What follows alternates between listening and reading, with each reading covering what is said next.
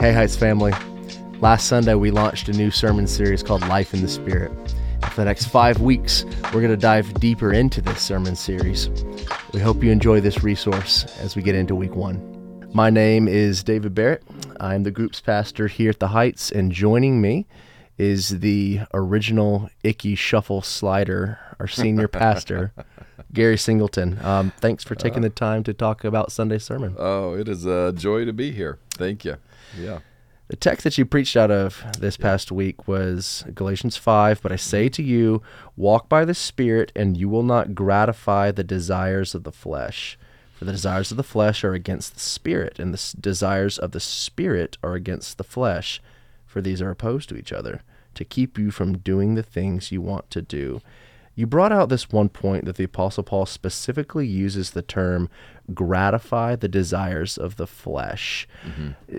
Take us down from seminary take us down from you know the the preacher. Mm-hmm. What is the flesh? Hmm. Well, I mean, I, I did mention this in my my sermon, uh, and and I it, it's as clear as I can explain it, A- and that is the flesh is the part of us, uh, the part of our being that's been put to death.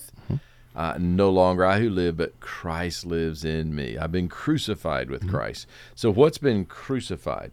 Well, it's that that old part of us that wants to follow the little g god of this world, who's Satan. It's the old part of us that really just wants to be our own king. Mm-hmm. I, I want to do what I want to do.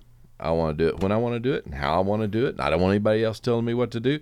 That's the flesh. And and the crazy part is, and this isn't necessarily your question, but but where when I get to heaven, I'm gonna be going, okay, God, help me to understand. Okay, something that's dead, how does it bark so loudly? how does it exert such an influence over me? But not just me.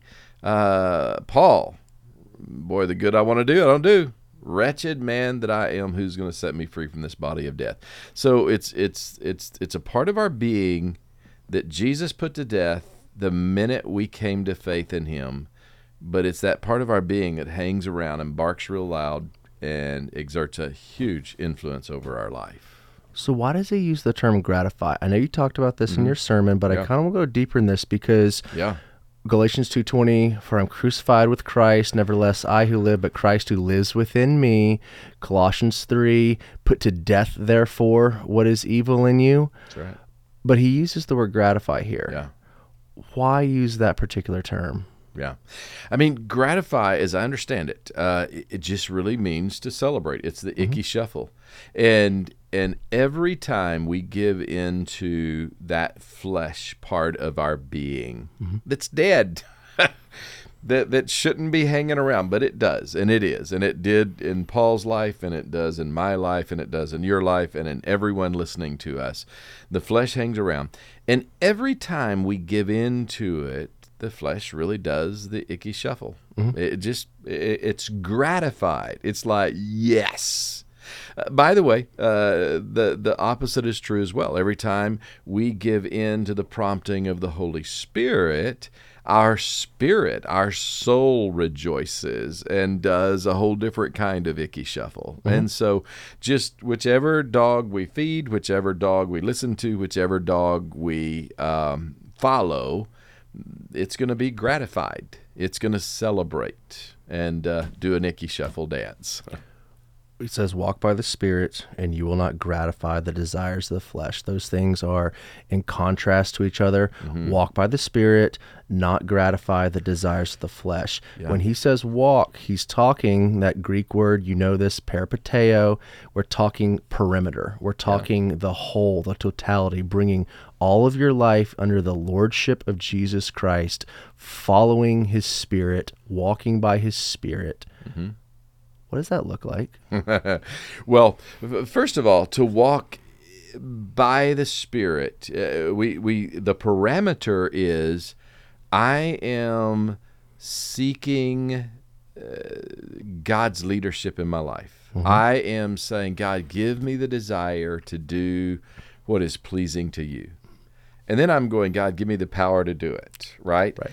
Uh, I need the desire and I need the strength. I need the desire and I need the power. So to walk by the Spirit means literally today, if I'm going to feed the good dog, and we talked about good dog, bad dog, sitting bull, anyone that heard the sermon knows what I'm talking about. Sure. If we're going to feed the good dog today, it means that I'm going to be saying, God, give me the desire to do what pleases you in this moment, in this conversation, in my relationship, at school, on this date. I mean, whatever, Lord, give me the desire to do what pleases you and then give me the strength to do it. So it's in that sense, that's what it means to walk in the Spirit. I'm walking uh, in obedience to what He's prompting me to do. I'm walking in obedience what He's commanded me to do. Ten Commandments, the Sermon on the Mount. I mean, walking by the Spirit is I'm walking in the parameter of what pleases God, right? Mm-hmm. But what I really tried to point out in the sermon and what I want anyone to hear and think through is that word by and that's the whole empowered by. Mm-hmm. That's the whole here's a high jumper and I can clear eight feet oh, here's a pole vaulter and I can clear 20 feet 5 inches. It's crazy. If, if yeah. I'm a world record holder, which yeah. I'm not. I can clear about 3 feet. High jump, pole vault, either one. 3 feet's my limit. But, but by means I've got to have Holy Spirit power. And so many people, and I hope that anyone listening gets this, we try willpower a lot more than we try Holy Spirit power. Yeah and we try, I'm going to do better. Okay, God, forgive me, and I'm going to do better. That's called willpower. Mm-hmm. And and willpower is called failure. it's not. Uh, I I heard Jim Denison say one time, self help is no help at all. Yeah. Willpower just won't get us to the place where we're actually walking in a way, walk by the Spirit, walking in a way that is pleasing to God, and that's yeah. Well, we get into fruit of the spirit in the next few weeks. Yeah. We're going to talk about love, joy, peace, patience, yeah. kindness, goodness, faithfulness, gentleness, and self-control.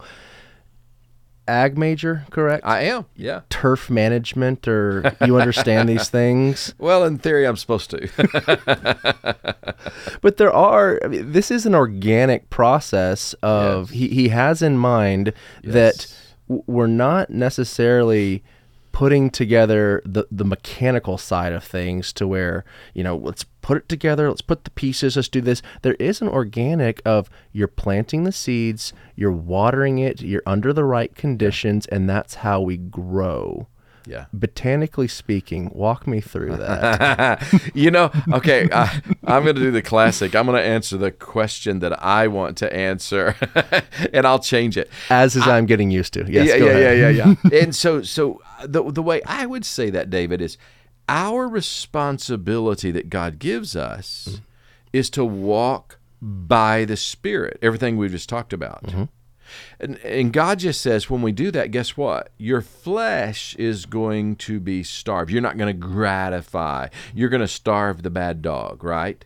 But but then the whole idea of fruit production, I mean, we could get into how that fruit is produced and all that.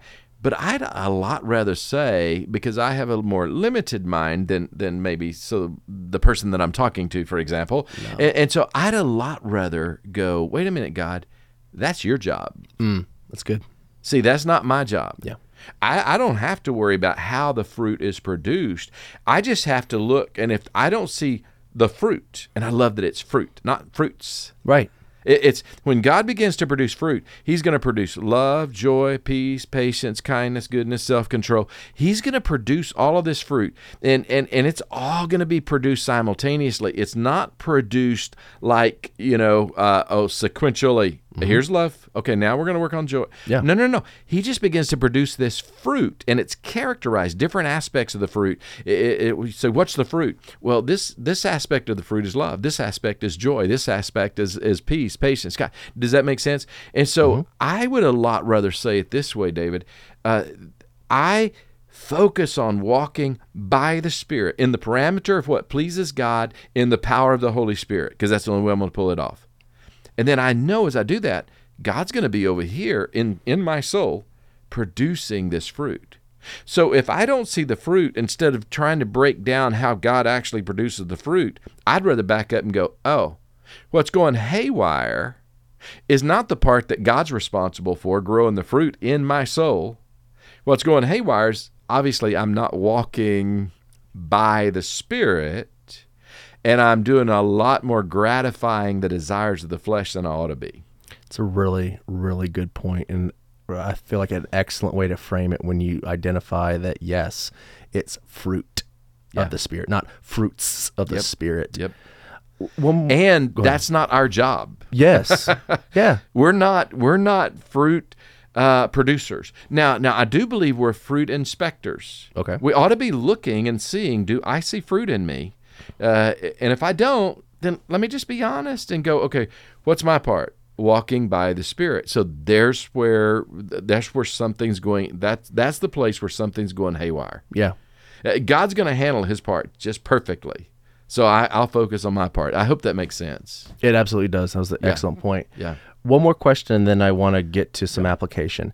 Do. You do you remember the old song "Oh For Thousand Tongues to Sing"? Oh gosh, yes, yeah. Th- there's a second verse that um, rarely gets sung unless you're in an old old Baptist church, but it's that he breaks the power of canceled sin and he sets the prisoners free. yes, What Wesley was getting at is that he's breaking the power yes, of sin that's already been canceled. yes, He, you you brought this out in your sermon that we are we have been saved from the penalty of sin. Yes. We're being saved from the power of sin, and one day we shall be saved from the presence of sin. yes. How important is understanding the storyline that you're living in related to walking by the Spirit? How is it? Let me phrase it another way. Yeah. How important is it to know the story that you're walking in Yeah. and to understand this is where we're going, Right. this is where we've been, Yeah. and this is what's happening? I think that is such a great question. So I'm going to try to answer that one. Answer I- this one. I, yeah, I love that question. So I'm going to totally answer it. No, I think that's so important. And I, I really tried to bring that out in the sermon. Mm-hmm. We're not in the justification stage. That happens the moment we're saved. From that moment on, therefore, there is now no condemnation for anyone who is in Christ Jesus our Lord. We are justified. We've been released from the penalty of sin. We're not in the glorification stage where we're released from the presence of sin. So, as long as we understand, we're in this phase where every day we're having to walk by the Spirit in the parameter of what is pleasing to God in the power of the Holy Spirit. We're having to walk by the Spirit, and in the process of doing that, God releases us from the power of sin over us. Or mm-hmm. another way to say that is we don't gratify the desires of the flesh. Yeah. But as long as we understand that we're in that season, th- then we don't get nearly as discouraged. As long as we know there's coming a day when the kingdom of heaven shall come. Yeah. And right here where we are, now it's going to be on a new earth in a new heaven, but you know what? Uh, there the, the presence of sin is going to be banished and and we're not going to be in this sanctification stage where we're going to struggle for the rest of eternity to re- be released from the power of sin. It will be done. We shall be released. And we're going to live with jesus in his kingdom. And guess what? It's going to be amazing. I literally prayed david i'm not just saying this. I literally prayed lord jesus i am so ready for your kingdom to come Yeah. and your will to be done in every on every corner of this planet. I'm so ready for that. Uh, and so, man, I really prayed this morning, Lord, let your kingdom come, let your will be done over the whole earth. And and I'm going to be thrilled when that day comes. So, Amen. yeah, amen. Amen. Yeah. Your big point in the sermon was you made, uh, let's see, you can't stop the war in your soul, but you do pick the winner. Yeah.